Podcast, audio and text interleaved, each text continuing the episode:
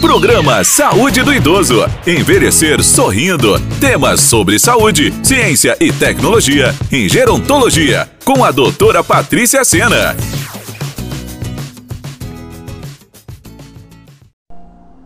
Bom dia, queridos radiovintes, queridos internautas que acompanham o programa Envelhecer Sorrindo através das ondas sonoras ou através das plataformas digitais. É com muita alegria que nesta manhã de quinta-feira, dia 18 de fevereiro de 2021, venho através deste programa abordar o tema Fevereiro Laranja e Roxo. Você que nos acompanham, vocês já ouviram falar nesta campanha de Fevereiro Laranja e Roxo? Pois bem, queridos amigos, infelizmente ainda não é uma campanha tão divulgada em nosso meio, em nossa comunidade. Por isso, venho hoje destacar a importância dessa campanha. Então, o que significa fevereiro laranja e roxo? No mês de fevereiro, o roxo e o laranja têm significados especiais. Significados estes de informar e esclarecer sobre doenças de incidências notáveis na população. O Fevereiro Laranja destaca a campanha, a conscientização, o combate à leucemia. E o Fevereiro Roxo representam três patologias: lupus, fibromialgia e doença de Alzheimer. No programa de hoje, queridos amigos, vou destacar três patologias: leucemia, fevereiro laranja, e no fevereiro roxo vou destacar lupus e fibromialgia. Porque a doença de Alzheimer nós já destacamos em programas anteriores onde abordamos as doenças degenerativas. O fevereiro roxo, iremos iniciar por ele. Então, as doenças que envolvem a campanha do fevereiro roxo, lupus, fibromialgia e doença de Alzheimer. As doenças fazem parte dessa campanha que surgiu em Minas Gerais, na cidade de Uberlândia, em 2014. Então, o que vem a ser o lupus? O lupus, queridos amigos, é definido como lupus eritomatoso sistêmico, LES, ou apenas lupus é uma doença inflamatória crônica de origem autoimune, cujos sintomas podem surgir em diversos órgãos de forma lenta e progressiva e variam com fases de atividade e de remissão. São conhecidos dois tipos principais de lúpus: o cutâneo, que se manifesta apenas com manchas na pele, geralmente avermelhadas ou eritomatosas, principalmente nas áreas que ficam expostas à luz solar, como o rosto, orelha, a região do colo e nos braços. E o sistêmico, no qual um ou mais órgãos internos são acometidos.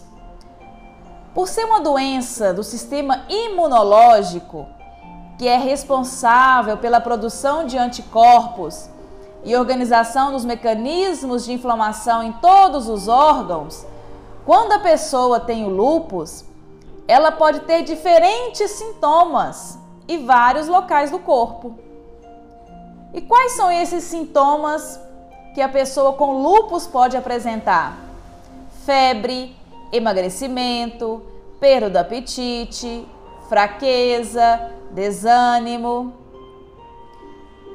Outros específicos de cada órgão, como dor nas articulações, manchas na pele, inflamação da pleura, hipertensão ou problemas relacionados com o rim. E qual idade então que a pessoa venha desenvolver o lúpus? O lúpus, queridos amigos, pode ocorrer em uma pessoa de qualquer idade, raça e sexo. Porém, as mulheres são muito mais acometidas e ocorre principalmente entre 20 e 45 anos, sendo um pouco mais frequente em pessoas mestiças e nos afrodescendentes. Olha os dados em nosso país. No Brasil, a estimativa indica que existam cerca de 65 mil pessoas com lupus, sendo a maioria mulheres. Acredita-se assim que uma a cada 1.700 mulheres no Brasil tenham a doença. Desta forma, por exemplo, vamos destacar uma cidade, Rio de Janeiro. Teríamos cerca de 4 mil pessoas com lupus. E em São Paulo, aproximadamente 6 mil pessoas. E qual que é a causa do lupus? Embora a causa ainda seja, né, desconhecida, sabe-se que fatores genéticos, hormonais e ambientais participam do seu desenvolvimento.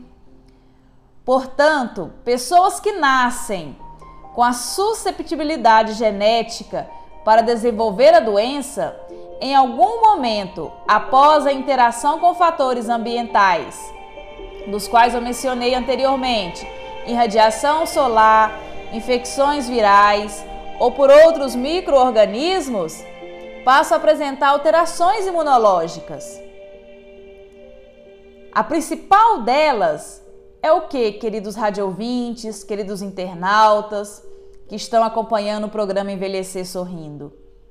É o desequilíbrio na produção de anticorpos que reagem com proteínas do próprio organismo e causam inflamação em diversos órgãos, como eu citei anteriormente: pele, mucosa, pleura, articulação, rim. Desta forma, entendemos que o tipo de sintoma que a pessoa desenvolve depende então do que? Depende do tipo de anticorpo que a pessoa tem. Então vai depender dessa variável. Vai depender da variável autoanticorpo.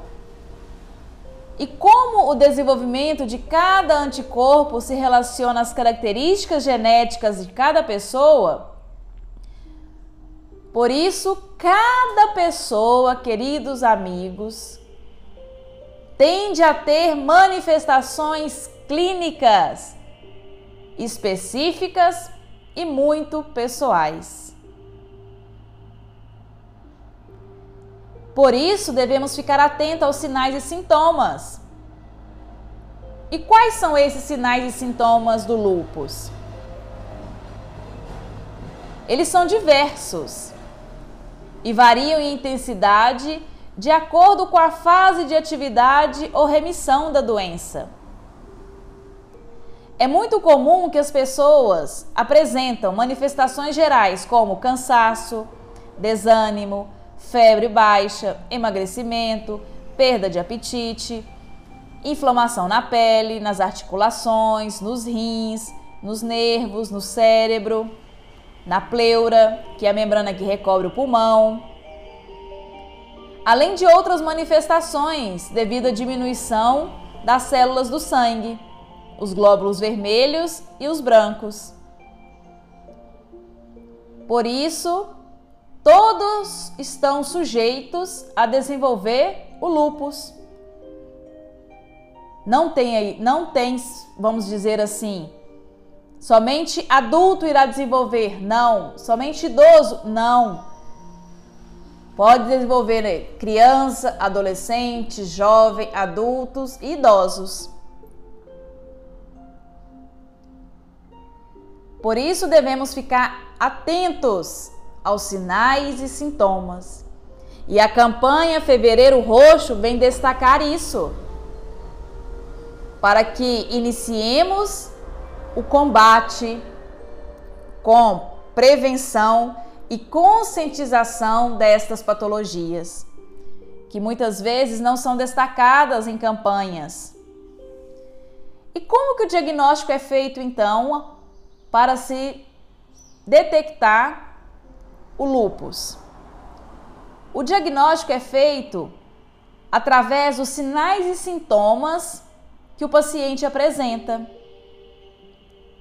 Ao mesmo tempo, como algumas alterações dos exames de sangue e urina, que são muito característicos. Pois assim, eles facilitam o diagnóstico final da doença. Os exames comuns de sangue e urina, eles são úteis não só para o diagnóstico da doença, mas muito importante para identificar a atividade da doença. Sabemos que ainda não há um exame específico para o lupus. Mas a presença do exame chamado FAM, que é fator ou anticorpo antinuclear, principalmente com títulos elevados, em pessoas que apresentam sinais e sintomas característicos do lupus permite o diagnóstico com muita certeza. Então, diante dos exames laboratoriais, o exame FAM ele coordena então com eficácia para mostrar e identificar a presença do lupus no organismo.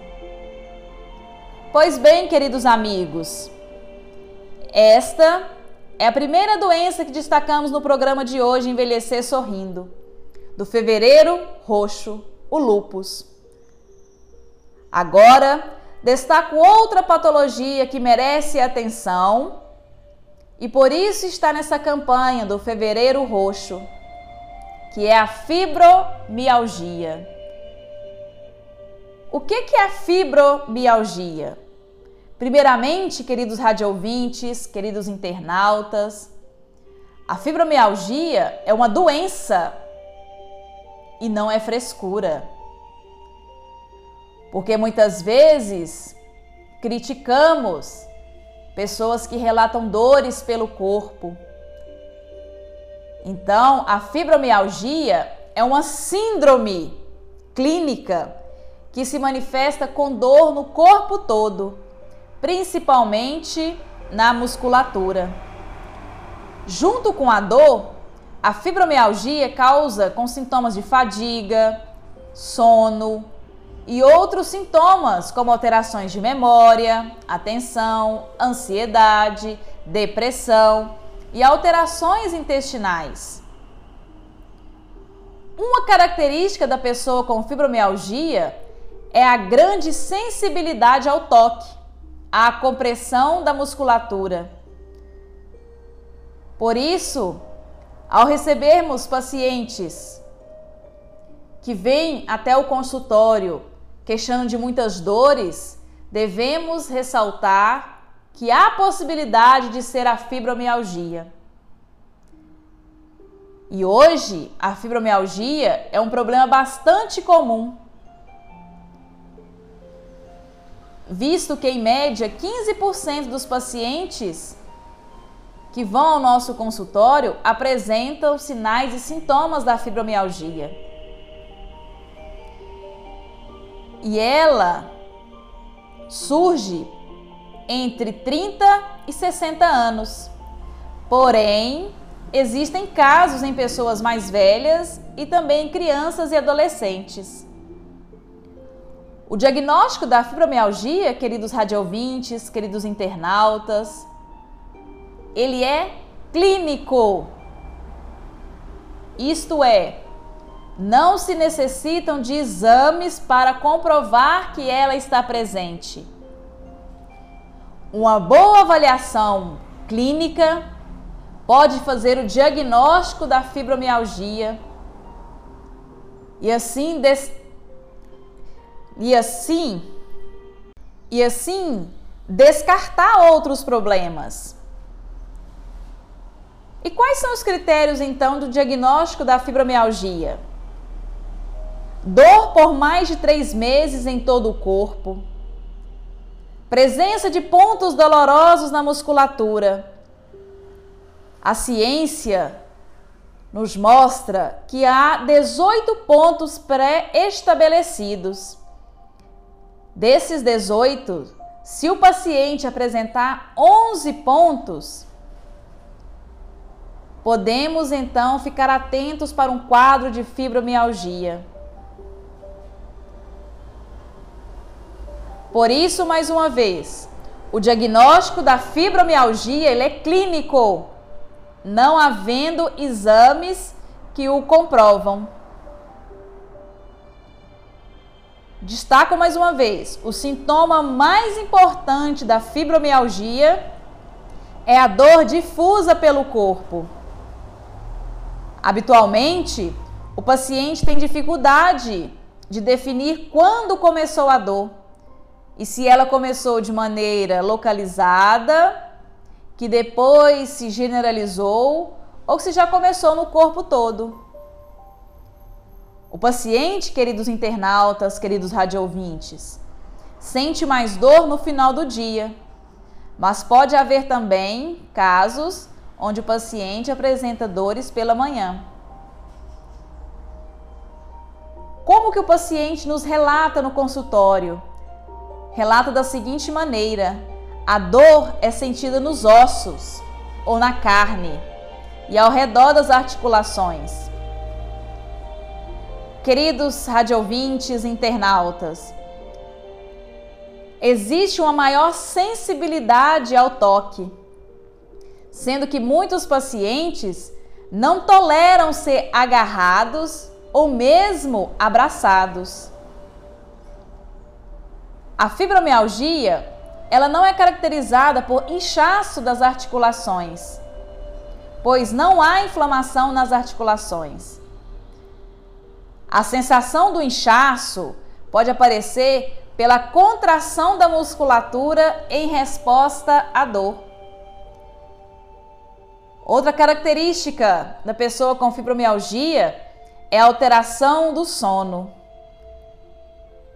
A alteração do sono, ela afeta cerca de 95% dos pacientes.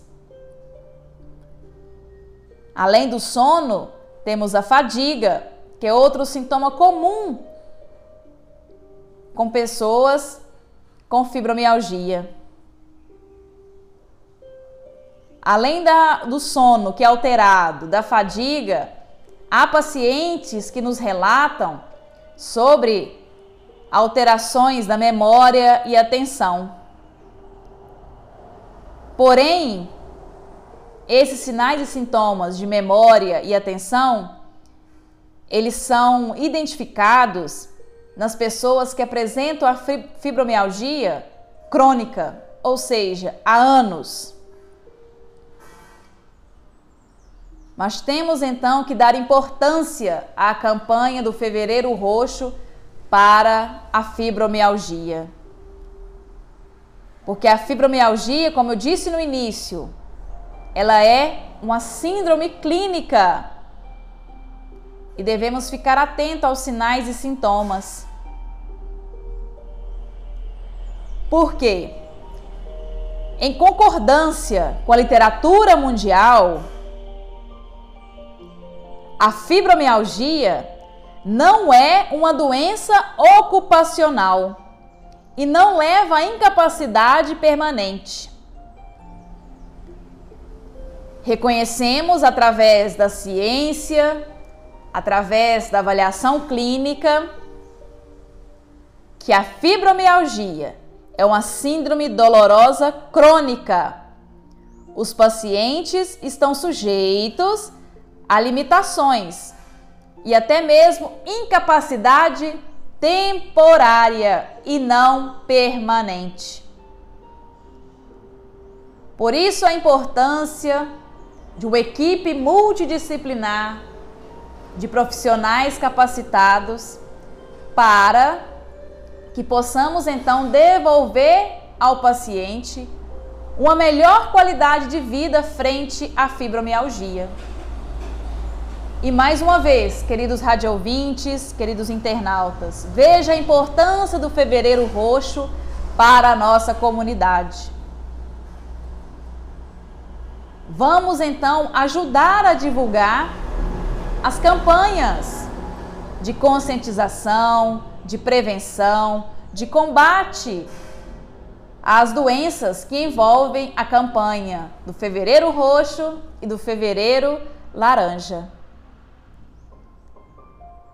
E agora destaco o Fevereiro Laranja, que faz a campanha do combate, da prevenção, da conscientização da leucemia. E o que vem a ser então a leucemia? A leucemia é uma doença maligna dos glóbulos brancos geralmente de origem desconhecida. Tem como principal característica o acúmulo de células doentes na medula óssea, que substituem as células sanguíneas normais.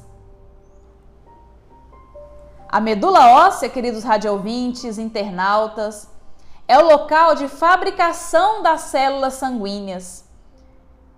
E ela fica onde? Ela ocupa a cavidade dos ossos. Os nossos avós nos falavam sobre o tutano do osso. Então, a medula óssea é o tutano, para ficar mais fácil o entendimento. Ali são encontradas as células que dão origem aos glóbulos brancos conhecidos como leucócitos, e os glóbulos vermelhos, que são as hemácias, e as plaquetas. O que acontece na leucemia? Na leucemia, queridos amigos, uma célula sanguínea que ainda não atingiu a maturidade sofre uma mutação genética que a transforma em uma célula cancerosa. Essa célula normal não funciona de forma adequada, multiplica-se mais rápido e morre menos do que as células normais. Dessa forma, as células sanguíneas saudáveis da medula óssea vão sendo substituídas por células anormais cancerosas. Hoje, queridos radiovintes internautas, existem mais de 12 tipos de leucemia sendo que os quatro primários são leucemia mieloide aguda, leucemia mieloide crônica, leucemia linfocítica aguda e leucemia linfocítica crônica. Dados do INCA de 2020 apontam a estimativa de novos casos. Aproximadamente 10.810 casos novos serão diagnosticados. Desses 10.810, 5.920 homens e 4.880 mulheres. Aí vem a pergunta: como prevenir a leucemia? Na maior parte das vezes, queridos radiovintes, queridos internautas, os pacientes que desenvolvem leucemia não apresentam nenhum fator de risco conhecido que pode ser modificado. Por isso, a maioria dos casos de leucemia não podem ser evitados. Mais uma vez, os pacientes que desenvolvem leucemia não apresentam nenhum fator de risco conhecido que possa ser modificado. Na literatura, há indícios que o tabagismo correlaciona com o aumento de risco da leucemia. Por quê? Porque o tabagismo ele afeta diversos outros tipos de câncer, como pulmão, boca e bexiga. E isso pode levar então ao surgimento da leucemia. Porém, ainda estudos precisam ainda ser mais detalhados para identificar o tabagismo como uma causa. E os raros casos de leucemia que acontecem então em nossa comunidade, em nossa, vamos dizer assim, nosso país,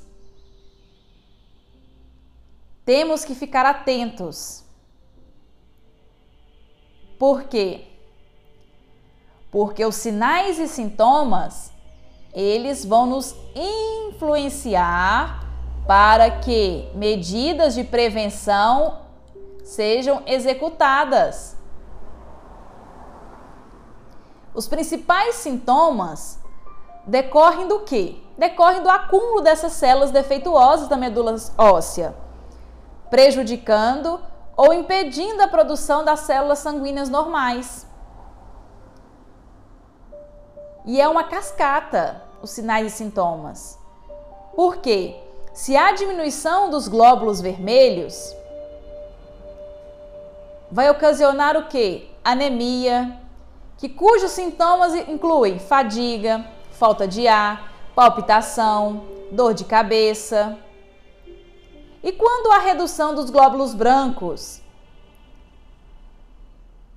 Vai provocar o quê? Baixa imunidade, deixando assim o organismo mais sujeito a infecções, muitas vezes graves e recorrentes. E a diminuição das plaquetas pode ocasionar sangramento, sendo mais comum na gengiva, nariz, manchas roxas e pontos roxos, conhecidos como petequias, na pele. O paciente também pode apresentar, queridos radiovintes, queridos internautas, gânglios linfáticos inchados, mas sem dor principalmente na região do pescoço e das axilas, febre, suores noturnos, perda de peso sem motivo, desconforto abdominal. Esse desconforto se dá devido ao inchaço do baço ou fígado, dores nos ossos, nas articulações, visão dupla, desorientação, depois de instalada, a leucemia progride rapidamente, exigindo que o tratamento seja iniciado logo após o diagnóstico e a classificação da leucemia.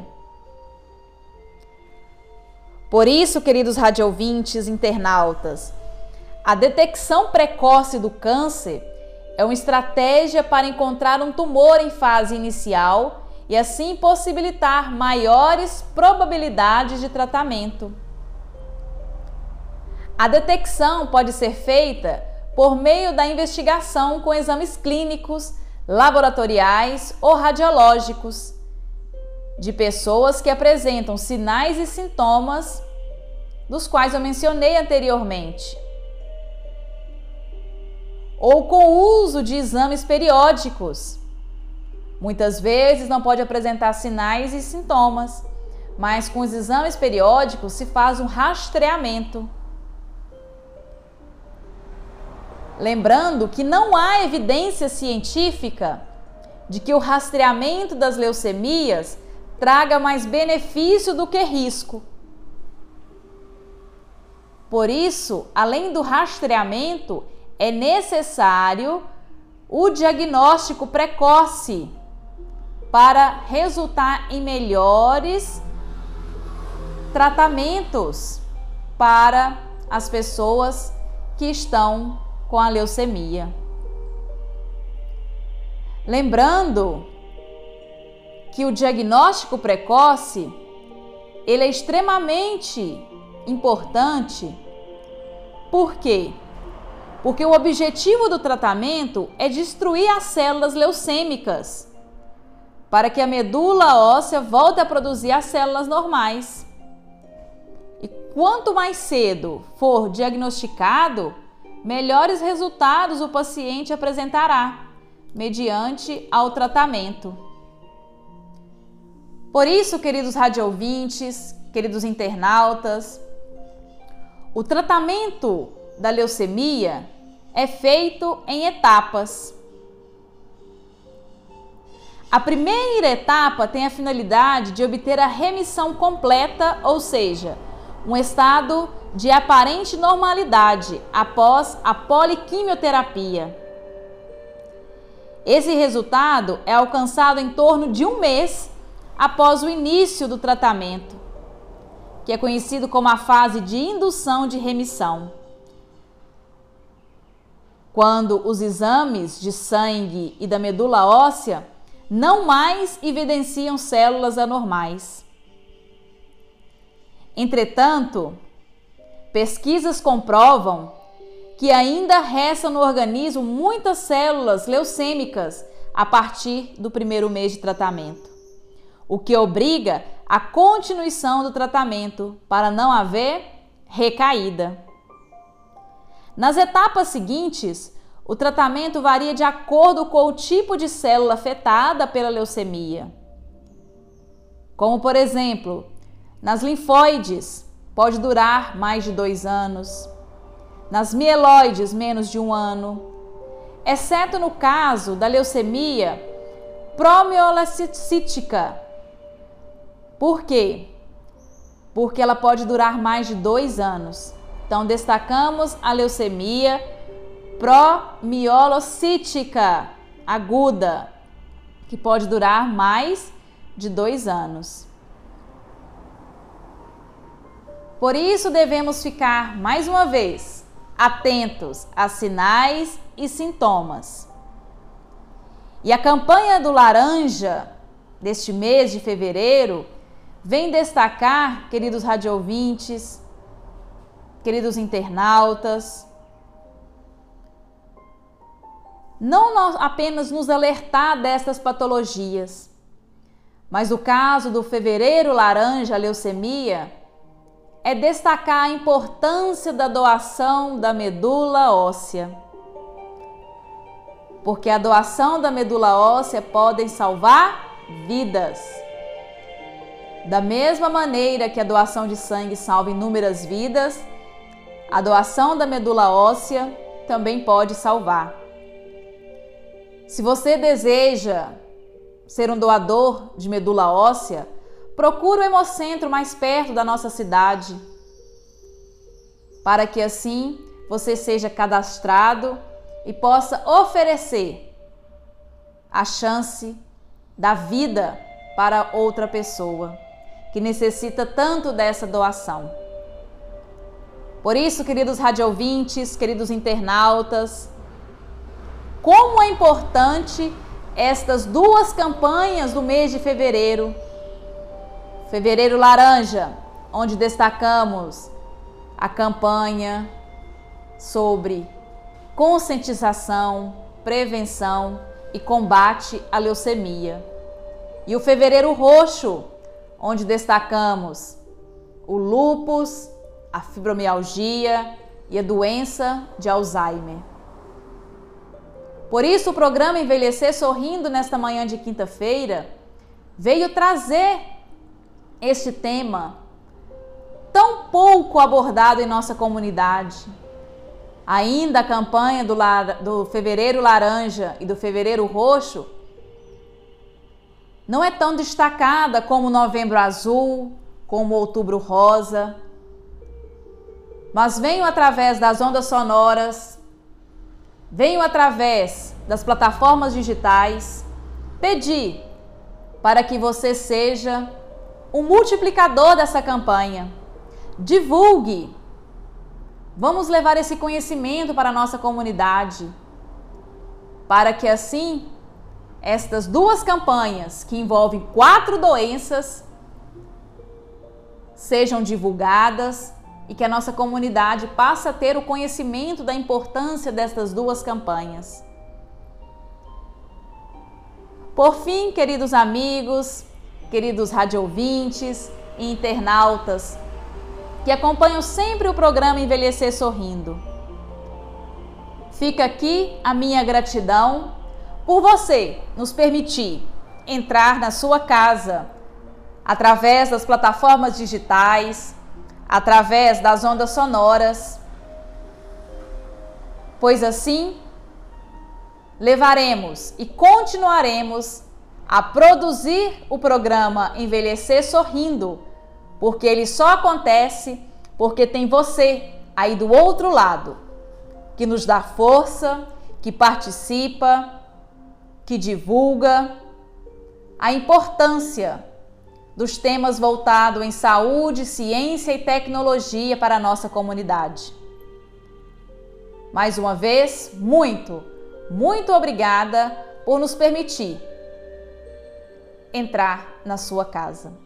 Que todos tenham uma ótima e abençoada quinta-feira. Fica aqui a minha gratidão e o meu abraço a todos vocês que estão conosco às quintas-feiras e que continuam através das plataformas digitais.